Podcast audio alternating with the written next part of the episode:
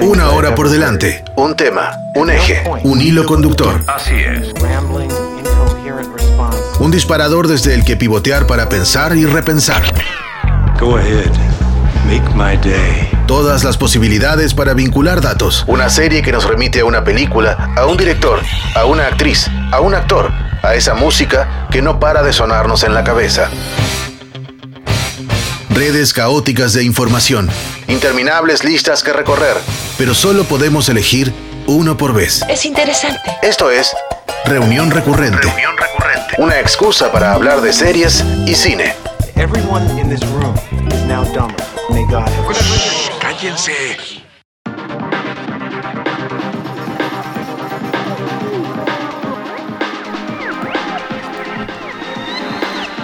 ¿Qué es lo que nos lleva a revisitar ciertos tiempos pasados y no otros, o a hacerlo con mayor frecuencia en unos casos y no tanto en otros?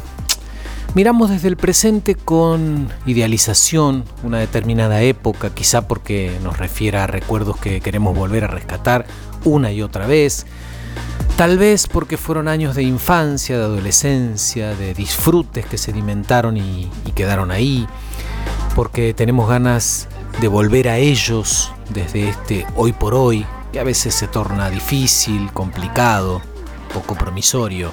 No sabemos lo que nos va a pasar, pero sí sabemos lo que nos pasó y ahí hacemos pie cuando flaquean las esperanzas.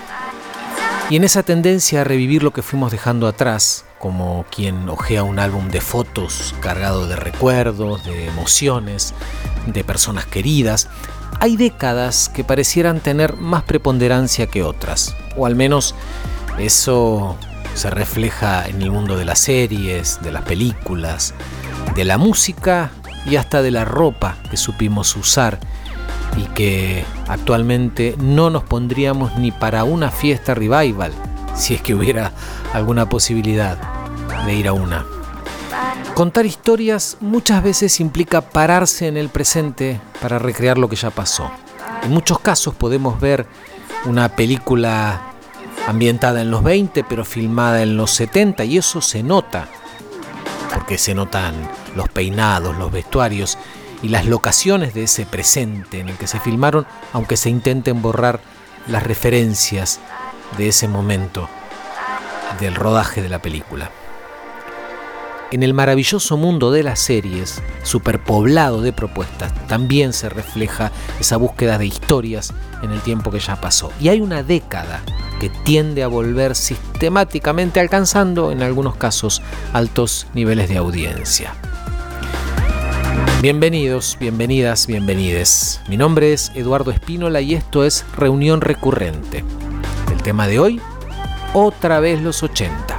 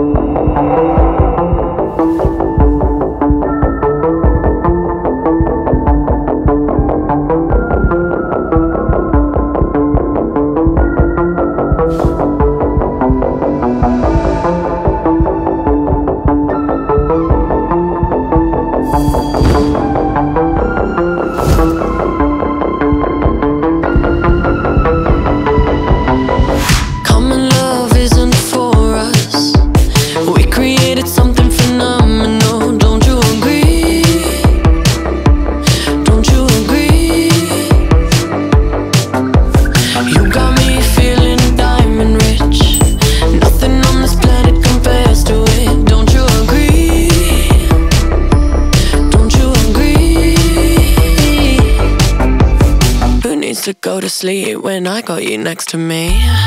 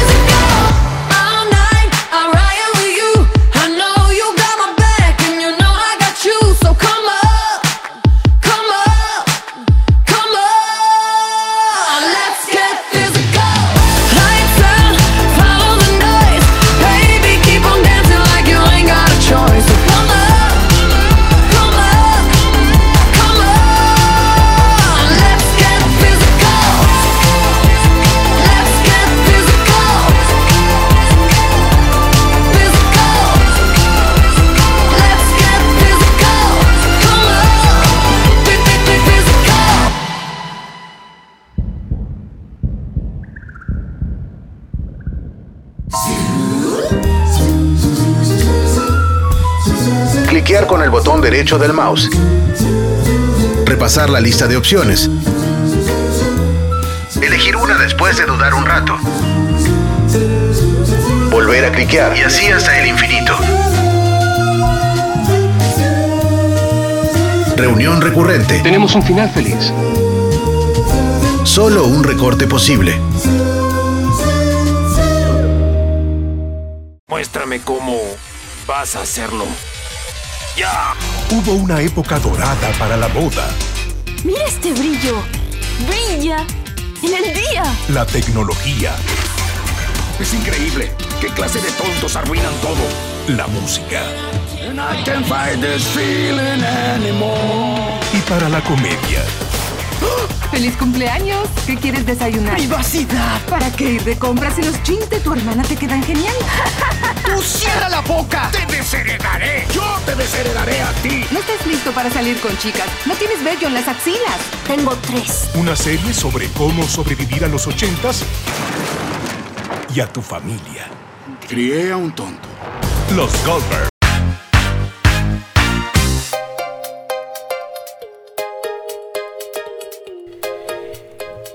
Y unos años antes de que Stranger Things nos llevara a los años 80 y que algunos descubrieran, otros redescubriéramos o recordáramos aquellos años, hubo una sitcom, una serie, una comedia que se estrenó en 2013 en la ABC en Estados Unidos.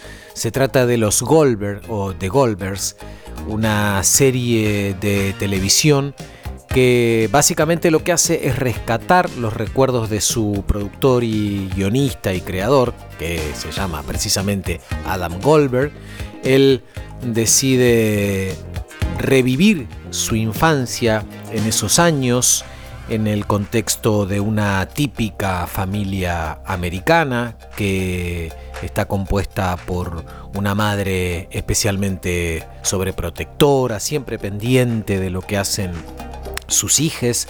Eh, Adam es el personaje que, que se recrea a sí mismo. Adam es él, obviamente en la piel de un actor de 11 años, que esa es la edad que, eh, que tiene el personaje cuando comienza la serie, que comenzó a emitirse, como decíamos, en 2013, que, que tuvo una nueva temporada en 2020 con lo cual tuvo un suceso, un éxito, ha tenido una buena respuesta del público y siguió, siguió en, el aire en esta cadena estadounidense. El padre es Murray, que es un, padre bastante irascible. Después está el, el abuelo, un, abuelo bonachón, el abuelo Pops, interpretado por George Seagal, que por cierto él falleció cuando estaban rodando la última temporada, cuando estaban en proceso de la última temporada, con lo cual eh, los miembros del elenco decidieron en, las redes y en, en, mensajes públicos homenajear a George Seagal, que es además un actor legendario, uno de esos secundarios que uno ha visto en un montón de series, en, en películas, son de esos rostros muy reconocibles. Adam tiene dos hermanos, dos hermanes, Erika, de 17 años, que al ser la mayor y además ser la única chica, de, los tres hermanos de alguna manera hace su propia vida y Barry que tiene 16 años, está en plena adolescencia y se siente muy incomprendido y está ahí, como decíamos, el abuelo que además de estar siempre por sus nietos eh, muestra un estilo de vida bastante más salvaje que, los padres de esta familia. Y si hay algo que caracteriza a Adam y que se ve mucho en la serie, es que siempre está pendiente de su cámara y grabando sus videos en VHS.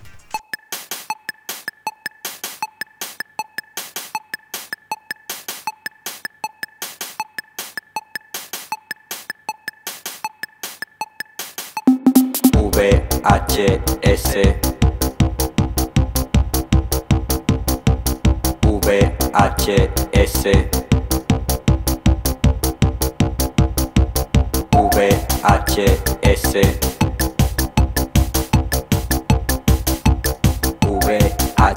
VHS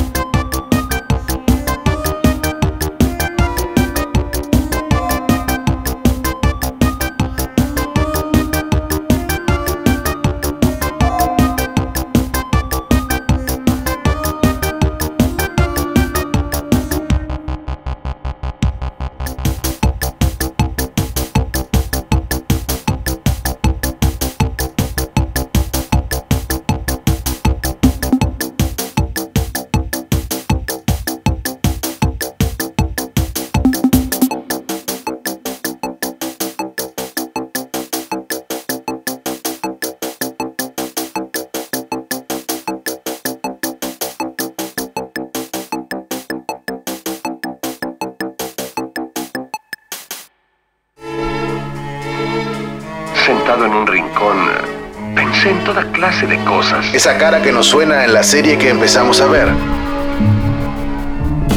Una canción que suena en una peli y que tarareamos, pero no podemos recordar por qué.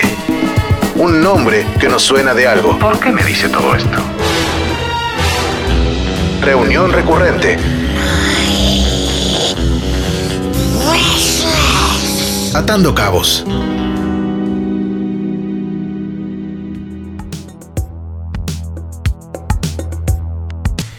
Si algo nos remite a una época, eso es la moda. La ropa que se usaba en esos años, los peinados, los maquillajes, lo que se podía ver en la calle y que si ha quedado registro se puede ver y recrear y recordar en algunos casos. Clarita Tapia es diseñadora industrial, es egresada de la Universidad Nacional de La Plata, ha centrado su trabajo en la exploración, el diseño, la indumentaria y la industria textil. Es docente e investigadora del diseño en la Universidad Nacional de Lanús y en la UNLP, en el marco del doctorado en artes de la UNLP, investiga los cruces entre moda y diseño en la industria del calzado. Trabaja también como diseñadora en el sector de la economía social y solidaria, colaborando en asesoramientos para la red de, textiles, de cooperativas textiles, RTC. Como artista y performer vincula la indumentaria con acciones del cuerpo en escena.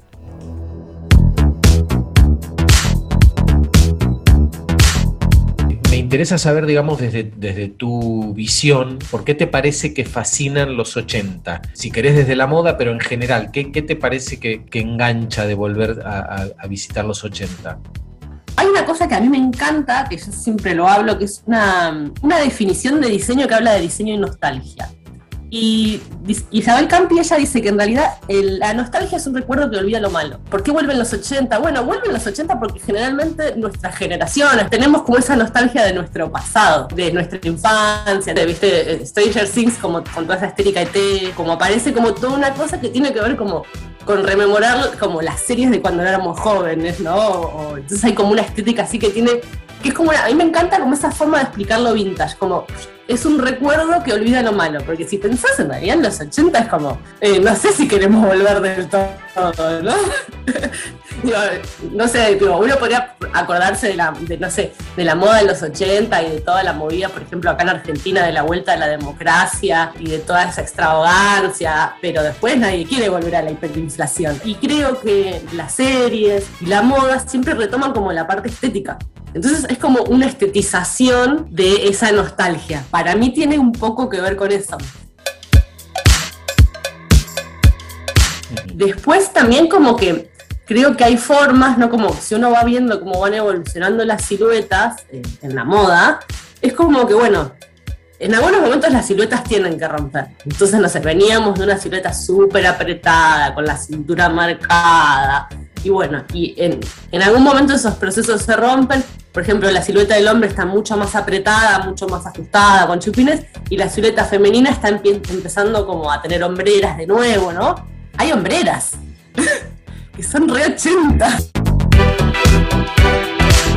La primera moda así que tiene hombreras es eh, más o menos en los 40, piensa, no sé, en Evita, ¿no? En realidad esa estética viene del utility look, que es un look surge en la Segunda Guerra Mundial, que es una ley que pone en Inglaterra para, para como legislando la cantidad de tela que se puede usar por prenda, austeridad total. Y ahí aparece como ese, esa estética súper militar. Y en realidad si uno mira, los 80 retoman ciertas prendas de los, de los 40.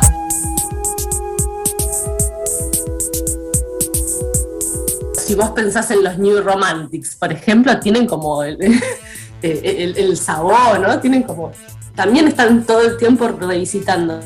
Y creo que hay algo de los 80 de, de, revisitar el pasado, ¿no? Como tiene que ver como con esto, ¿no? De, de bueno, de empezar a, en, diseño, por ejemplo, en diseño de muebles está Memphis, que son, es un movimiento de diseño que empiezan a decir, bueno, eh, menos es aburrido, contra la frase está menos es más, Less is more, less is more, less is more, empiezan a decir.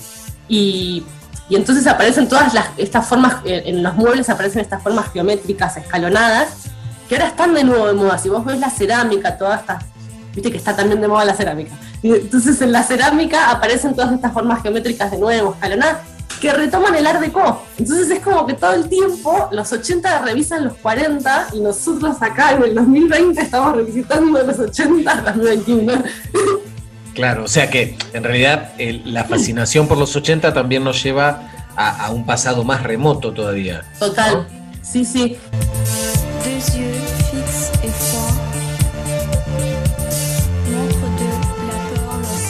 Como líneas, ¿no? Como está como la, por que nosotros más recordamos, que es la de la noche, la del rock. Pero después hay toda una línea más tipo, más tradicional, tipo, no sé, esta serie, ¿cómo se llamaba? Dinastía, que es como la otra cara, ¿no? Que, por ahí no está tan remarcada estéticamente, ¿no? Si uno googlea moda de los 80, aparecen más estas formas triangulares, las sombreras, piensan las mujeres, pero digo, también aparece el glitter, el brillo, Em, y, ya como más, eh, como más instalada incluso la androginia, la movida drag, empieza a haber unos cruces que por ahí hasta antes de los 80 estaban muy en lo under, ¿no?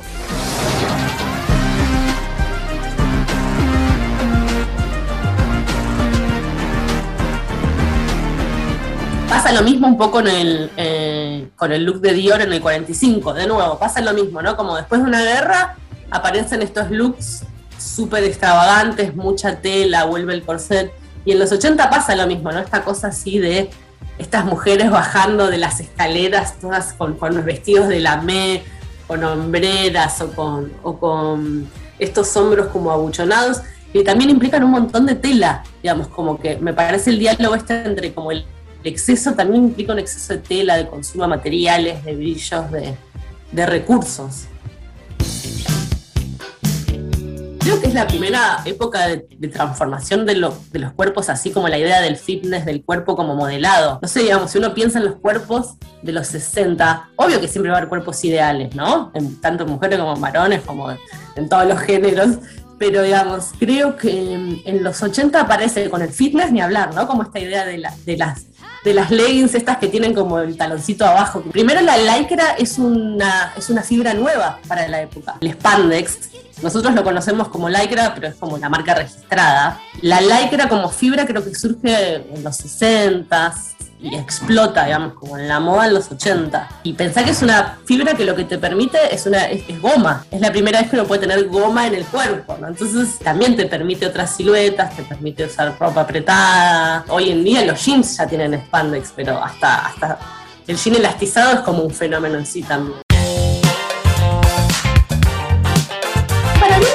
También aparece esta idea de, de- de- de del cuerpo fibroso. Un cuerpo fibroso que por ahí hasta otros tiempos no, no tenía que ver tanto como con Por ahí la silueta era más como más helénica, como más como griega, ¿no? Como esos eran los ideales, ¿no? Como más blando incluso, ¿no? Aparece esta idea de que ahora estamos acostumbradas, prendés la tele el 80% de las pibas que están en la tele tienen como, son como robots de músculo hipertrabajado. A mí me encanta no poner un- una mirada crítica hacia eso, ¿no? Como decir, bueno, transformaciones del, porque si no es como, transformaciones del cuerpo son culturales y todo, todas, todos, todos tenemos. Entonces, porque, digo, como, si no aparece esta cosa, ay, hacerse las tetas está mal.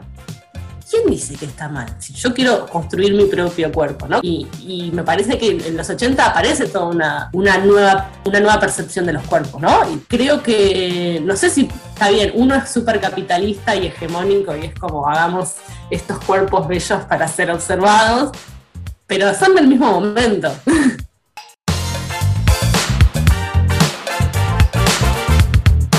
también los 80 fueron como ese momento en donde hubo como más microrelatos, digo, como más relatos en paralelo, ¿no? Por ahí uno en los 70 tenías el rock, el folk, digo, en, en Estados Unidos, ¿no? Como los una- un par de discusiones, no sé, los Beatles, los Rolling Stones, Bowie. Y por ahí en los 80 uno empieza a tener, digo, acá en Argentina también, ¿no? Como millones de, de, de microrelatos y creo que, bueno, algunos sí por ahí pueden ser respuesta a otros. No sé, para mí tienen que ver como con, la posibilidad de pensar eh, otras otras verdades. Es como ese pasaje a los 90 que aparece como esa moda más, es como la antítesis de los 80 en el sentido de que es jean y remera, ¿no? Calvin Klein es eh, la idea de una moda súper básica, ¿no? Las publicidades son jean, como un jean unisex, los famosos calzoncillos y musculosas o remeras blancas. Es súper como sutil, no, no es sutil, pero es como, creo que rompe como con toda esa extravagancia. Ya Calvin Klein rompe con la extravagancia de los 80. Why don't you shut the door and close the curtains? Cause you're not going anywhere. He's coming up the stairs, and in a moment, underwear. I couldn't stop it now, there's no way to get out. It's standing far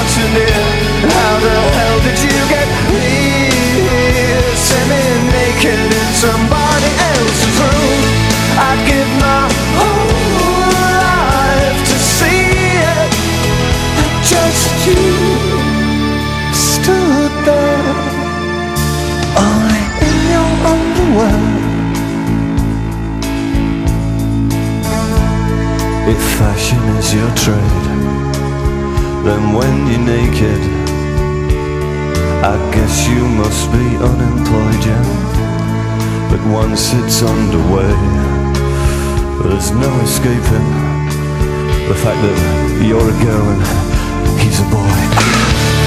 I couldn't stop it now, there's no way to get out. He's standing far too near. How the hell did you get here? Semi-naked in somebody else's room. I'd give my whole life to see it. And just you stood there, only in your underwear. Wanna, wanna see it?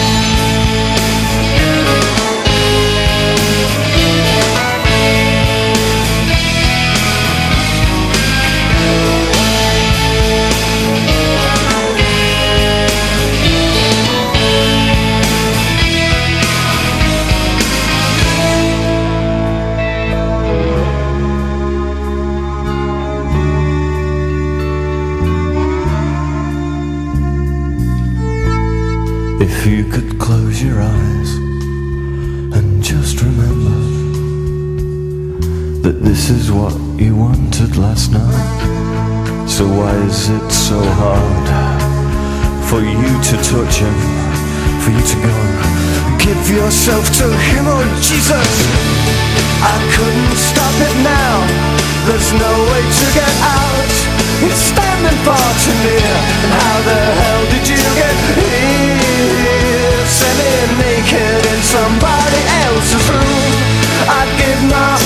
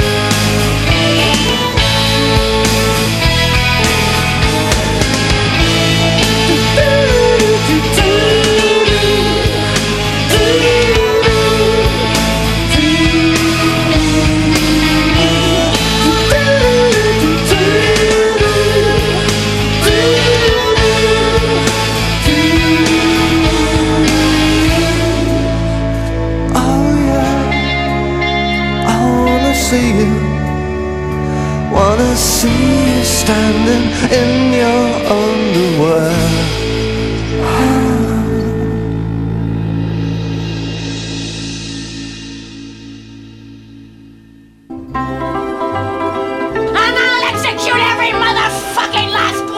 Reunión recurrente. No he oído mucho sobre ello. El código de un encuentro para linkear historias. Sí, hay personas que hacen eso como negocio. Personajes. He taught me keep your friends close, but your enemies close. Estrellas. Recuerdos. ¡Artete la puta madre que te parió! Y canciones. Django, you must face another day. Reunión recurrente. Django, now your love has gone away. Mi nueva tarjeta. ¿Qué os parece? Muy bonita. Eres encantador, Patrick. Jim, ¿Qué, Patrick? ¿te gustaría acompañarme a cenar? Sabrina, ¿por qué no bailas un poco? Christy, arrodíllate en la cama.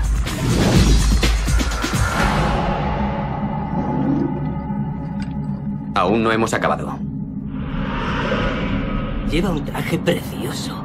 Parece suave. No creo que pueda controlarme. Si te quedas, ocurrirá algo malo. Me siento letal, al borde del frenesí. Creo que estoy a punto de perder la máscara de la cordura.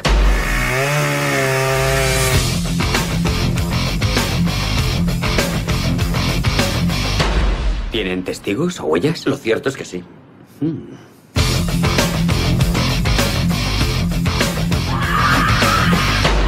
Eres inhumano. Ya sé que mi eh, comportamiento es imprevisible a veces.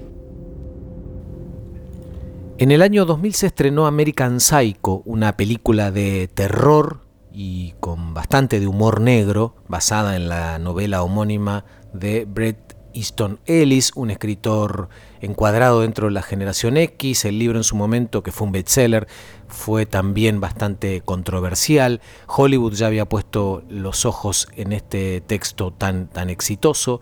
Esta película fue protagonizada por Christian Bale y en el elenco hay nombres que todavía siguen sonando y mucho, como William Defoe, Chloe Sevigny, Cara Seymour, Justin Theroux, incluso Reese Witherspoon aparece en esta película que nos lleva a la Nueva York de los años 80. El eje está puesto en un yuppie neoyorquino muy apuesto, elegante, impecable, que está muy acostumbrado a ganar y a gastar mucho dinero, a trabajar su cuerpo en el gimnasio para que se vea irresistible en ese entorno de gente siempre guapa, en un mundo de tarjetas de créditos que se lanzan como propinas, en restaurantes y discotecas exclusivas, ese universo donde pertenecer tiene sus privilegios. Pero Patrick Bateman, el personaje que encarna Christian Bale, pareciera querer más, esa vida que tiene no lo excita demasiado y encuentra en la sangre esa satisfacción perversa que estaba buscando.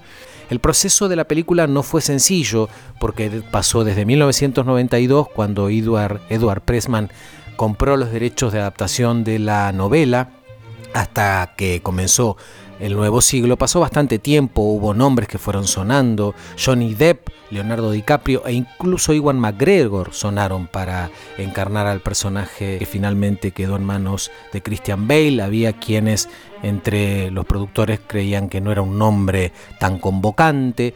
En la silla de la dirección también corrieron distintos nombres famosos como el, de David Cronenberg, que llegó a escribir una adaptación de, la novela, un guion, e incluso, e incluso Oliver Stone fue parte de este proyecto y estuvo cerca de dirigir esta película. Christian Bale, que forma parte de esa casta de actores y actrices que se meten en los personajes rozando los límites de la sanidad mental y física, entrenó efusivamente incluso cuando no estaba confirmado para el papel para lograr ese cuerpo de Bateman absolutamente musculado, tratando siempre de, eh, bueno, de, encontrarle la vuelta a esa insatisfacción que, que sentía. Con un presupuesto de 7 millones de dólares, American Psycho recaudó más de 34, con lo cual el negocio salió muy bien. Se decía que si DiCaprio aceptaba iba a cobrar 21 millones de dólares, así es que salió bastante más barata la película, y sigue siendo una visita escalofriante a los años 80.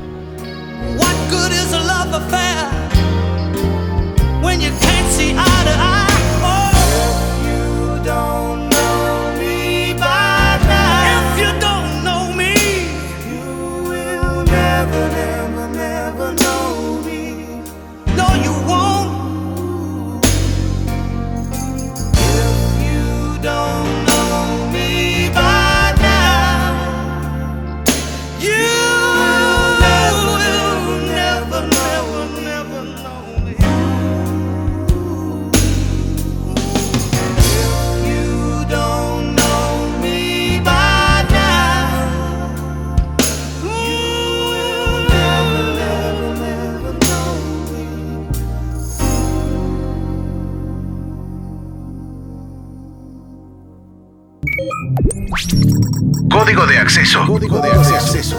Una secuencia de palabras. Una sucesión de sonidos. Un eje temático. Hermosa producción. Reunión recurrente. Un punto de contacto. Sí, así es. Diana Feinstein es psicóloga social, corporalista, sexóloga educativa, psicodramatista, directora teatral, coordinadora del laboratorio Teatro Espontáneo en diálogo con el psicodrama, con 40 años ininterrumpidos en la actividad teatral, es la co-creadora además de Las Amandas, activistas feministas, directora de Nunca en Bavia y quizás elenco de Teatro Espontáneo. En su formación, los años 80 ocupan un lugar de suma importancia.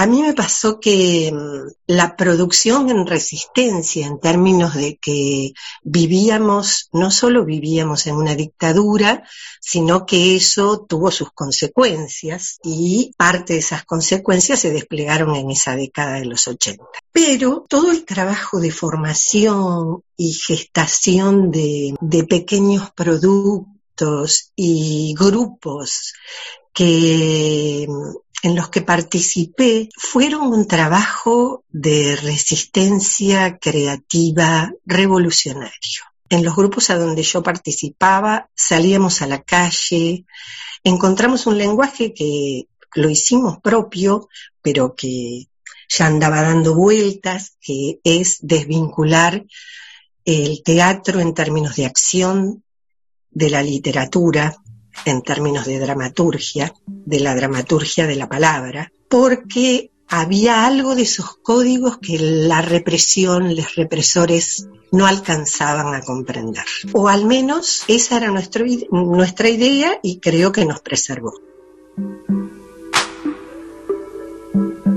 Por otro lado, fue en La Plata particularmente, no el surgimiento, la visibilización de 80 grupos de teatro de un fin de semana con 85 trabajos para salir a ver alrededor del año 83, ¿no? Ya pensá que Alfonsín asume en el 83. Otro, creo que otro hito es la Guerra de las Malvinas es la entrada de la música nacional, el cassette trucho, las nuevas trovas cubanas y, de otras provincias y regionales, como esas, eh, esas cosas que con las que no pudieron.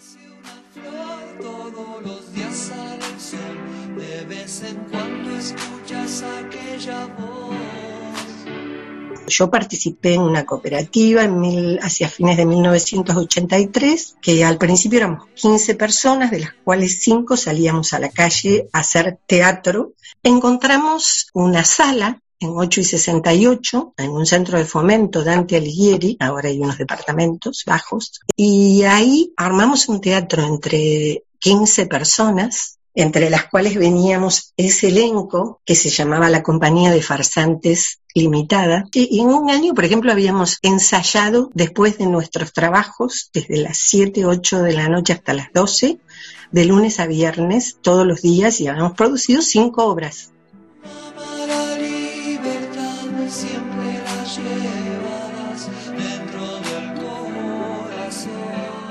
Si vos ves en este momento algunas obras de esas que quebraron los espacios convencionales fundamentalmente o provocaron cierta ruptura como un teatro de imagen, como un teatro de acción en esa década de los 80, no sé cuánto diferente hay ahora.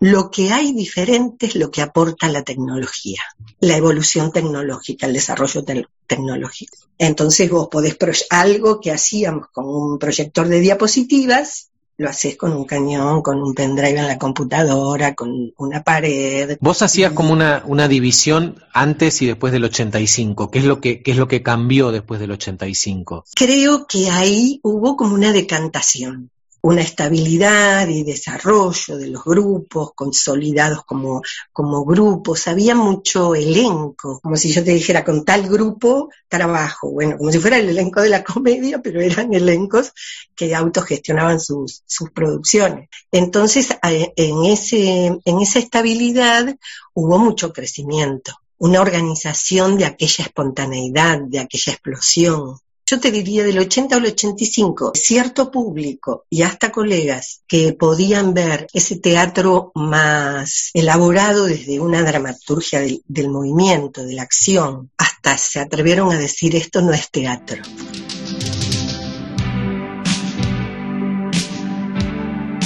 Me parece que los 90, promedios los 90, una crisis de lo grupal tremenda. Entonces, bueno, ese, ese desarrollo que puede hacer un grupo cuando hace investigación, cuando hace laboratorio, que hubo cierta característica de eso en los 80, como esos grupos más estables, en, en los 90 eso explotó. Un gran desequilibrio, entonces soluciones más personales. Este se queda sin trabajo, tiene que trabajar 12 horas más de noche, este otro no sé qué, este otro no sé cuánto. Entonces todo eso incide en aquella organización que nos permitía, bueno, de 7 a 10 de la noche nos juntamos y pensamos, ensayamos. Recién mencionabas el TID, contame qué, qué era. Era el taller de investigaciones dramáticas, estaba a media cuadra de Plaza San Martín sobre la diagonal 79, en una casa muy antigua, en una planta alta. No nos caímos a la planta baja nunca de casualidad.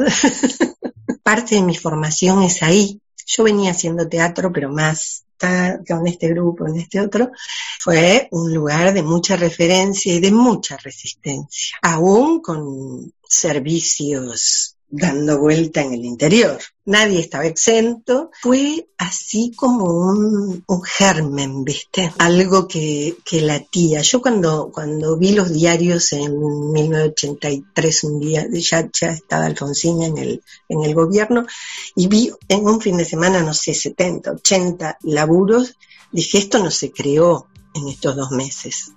Eso estaba ahí, el día que se levantó el estado de sitio salimos con aquel grupo de la compañía de farsantes a hacer marcha en el Parque Saavedra. Desde abril de 2020, ya en pandemia, está ensayando y estrenando virtualmente Diana Feinstein, a quien escuchábamos hablando acerca de esta revisita a los 80 y comparándolo también con este tiempo. En el mes de julio está coordinando un intensivo de teatro espontáneo en diálogo con psicodrama, La voz de los objetos. Y para saber sobre las funciones de teatro espontáneo y distintas alternativas e información sobre Diana Feinstein, solo la tienen que buscar en su Face o en su Instagram. Así, con su nombre, Diana Feinstein.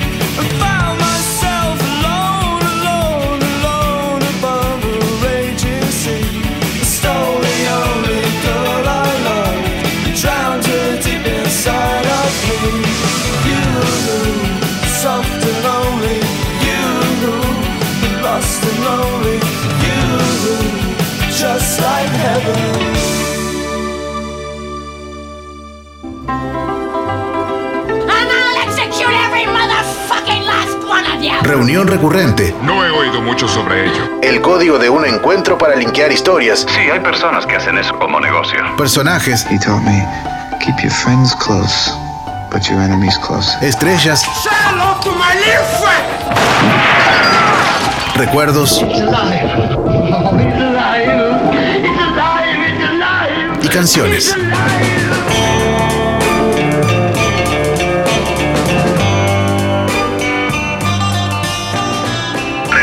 Recurrente. Hay que salir del agujero interior. Largar la piña en otra dirección. Juan Bautista Duiseide nació en Mar del Plata y vive en Tigre. Es traductor y narrador, como piloto de buques mercantes, navegó en ultramar por el Atlántico, el Pacífico, el Mar del Norte. Se dedicó luego al periodismo cultural Publicó notas sobre música y literatura en revistas tales como Sudestada, Carapachay y Humo. Colaboró con crónicas y cuentos en diarios como Página 12, Clarín, La Nación. Ha publicado una antología de cuentos de navegantes y textos vinculados con la música, por ejemplo, Federico Moura, Ironía y Romanticismo. Es muy interesante pensar el contexto desde el cual se revisitan los 80 porque se tiende a tomar algunos rasgos de cada década, a que se congelen y a sintetizar algo que fue sumamente complejo en unas pocas coordenadas. Mi forma de revisitar la obra de Virus, del Virus con Federico Moura, está perfectamente situada, situada en tiempo y en espacio, en el prólogo del libro. Yo lo leo al filo del, menemismo, vuelvo sobre una obra que no la había conocido, la había escuchado porque formaba parte del, ecosistema cultural de cuando yo estudiaba en Buenos Aires, eh, pero no le había llevado el apunte. Y me parece que a mí, en cierto modo, también me sirvió de, cura para ese momento terrible que, era el menemismo. Los virus le escribieron, si se quiere, contra el proceso, que secuestraba, torturaba y desaparecía cuerpos jóvenes y al resto los condenaba a vivir bajo condiciones sociales, políticas y económicas terribles. Yo lo vuelvo a, visitar sobre todo a partir del menemismo, eso me marca a mí este, la mirada sobre virus. Claro que hoy se puede pensar en, en esto que cantaban, ¿no? La cuestión de poder reunirse en un momento en donde no podemos reunirnos, ya no por, porque la represión y el toque de queda no lo permiten, sino por, por la pandemia. Hay que salir del agujero interior. Más allá de lo episódico, de cómo fue que le pusieron a la banda el nombre de virus, me parece que ese nombre se hace cargo de una metáfora muy fuerte y la da vuelta. La dictadura tenía una metáfora médica para pensar a la sociedad. Era una sociedad infectada por algo que venía de afuera y que debía ser extirpado a toda costa, costara lo que costara y sufriera quien sufriera. Virus me parece que da vuelta a esto y se propone infiltrar a esa sociedad ya procesada por la dictadura con otras cosas, cuando se habla de la bajada de línea, que ellos evitaban sistemáticamente, por un lado es por una razón estética, porque quieren diferenciarse de otras expresiones de la música popular donde la protesta o la queja están más en primer plano.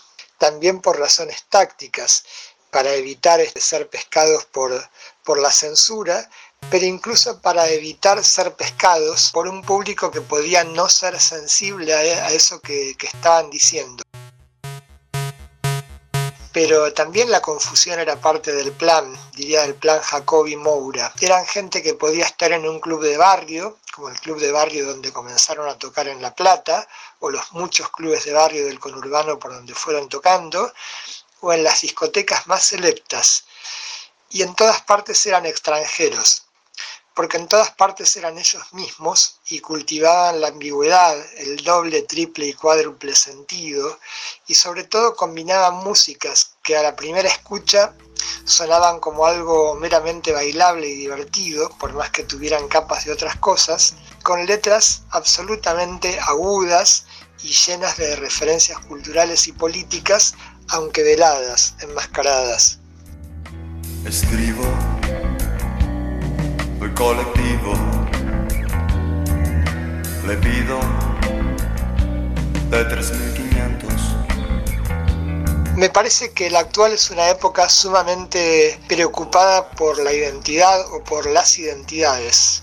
Yo siento que cuando tenía 18, 20 y pico, 30, me preocupaba o a una serie de, de amigos, colegas, mucho más lo que hacíamos, con quiénes lo hacíamos y contra qué o quiénes lo hacíamos, que una cuestión de definirnos. Virus que aparecen en plena dictadura, previamente a la guerra de las Malvinas, no, no trabaja con el refuerzo de una identidad, sea cual sea, sino por el contrario, es algo nómade, es algo ambiguo, eh, es algo engañoso, es como una galería de espejos. ¿Qué son? Son desprejuiciados, son irónicos, son cínicos, son tontos, son ingeniosos, este, son homosexuales, no lo son. Parece que ese corrimiento permanente, ese borroneo forma parte del juego. Y en ese sentido creo que va un poco a contrapelo de, de la actualidad. No me imaginaba que eras tan beso en el vidrio dejó marcado el rouge. No me importa nada en cuestión de amor. Tomo lo que encuentro, me siento algo mejor.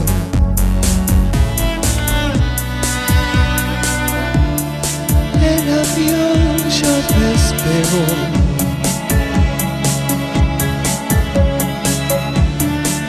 Destino a Nueva York.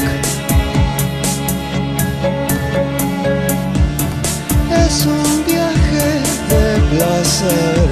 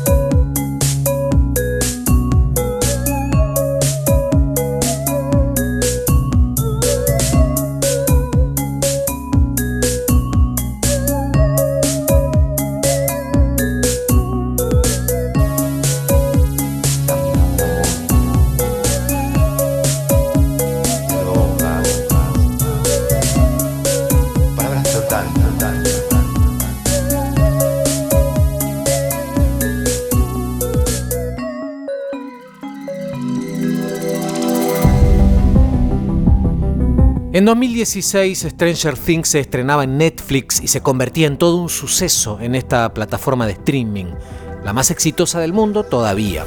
Escrita y dirigida por los hermanos Matt y Ross Duffer, o los hermanos Duffer, la serie nos llevó y nos sigue llevando a esta siempre añorada década del 80, añorada particularmente por los estadounidenses que siempre parecen querer volver a ella. Será tal vez por esas referencias a ET, a Spielberg, a las películas de terror ochentosas y a otras referencias vintage, que esta historia atrajo tanto al público, también fuera de las fronteras de Estados Unidos, por supuesto, ubicada la historia en el pueblo ficticio de Hawkins o Hawkins en Indiana, en Estados Unidos, en esta década del 80. Todo comienza con la desaparición del pequeño Will Byers y a partir de ahí nos metemos en una trama de monstruos de otras dimensiones, proyectos gubernamentales secretos y en esta trama juega un rol fundamental el personaje de Eleven, una pequeña, una niña, casi de la misma edad del resto del elenco infantil y preadolescentes con poderes telequinéticos. Este rol le permitió a Billy Bobby Brown convertirse en una estrella mundial e incluso relanzó las carreras de Winona Ryder después de sus problemas con, con la ley y del mismísimo Matthew Modine que también formó parte y forma parte del elenco de estas temporadas de Stranger Things. Hay cuarta temporada todavía pendiente de estrenos, hay fans masticando ansiedad y aunque Netflix no revela los datos de audiencia por una decisión empresarial, mientras sus competidores tratan de saber cuáles son esos números, hay alguna estimación que permitió determinar que la última temporada, la tercera, la última temporada estrenada fue vista en promedio por más de 14 millones de adultos de entre 18 y 49 años.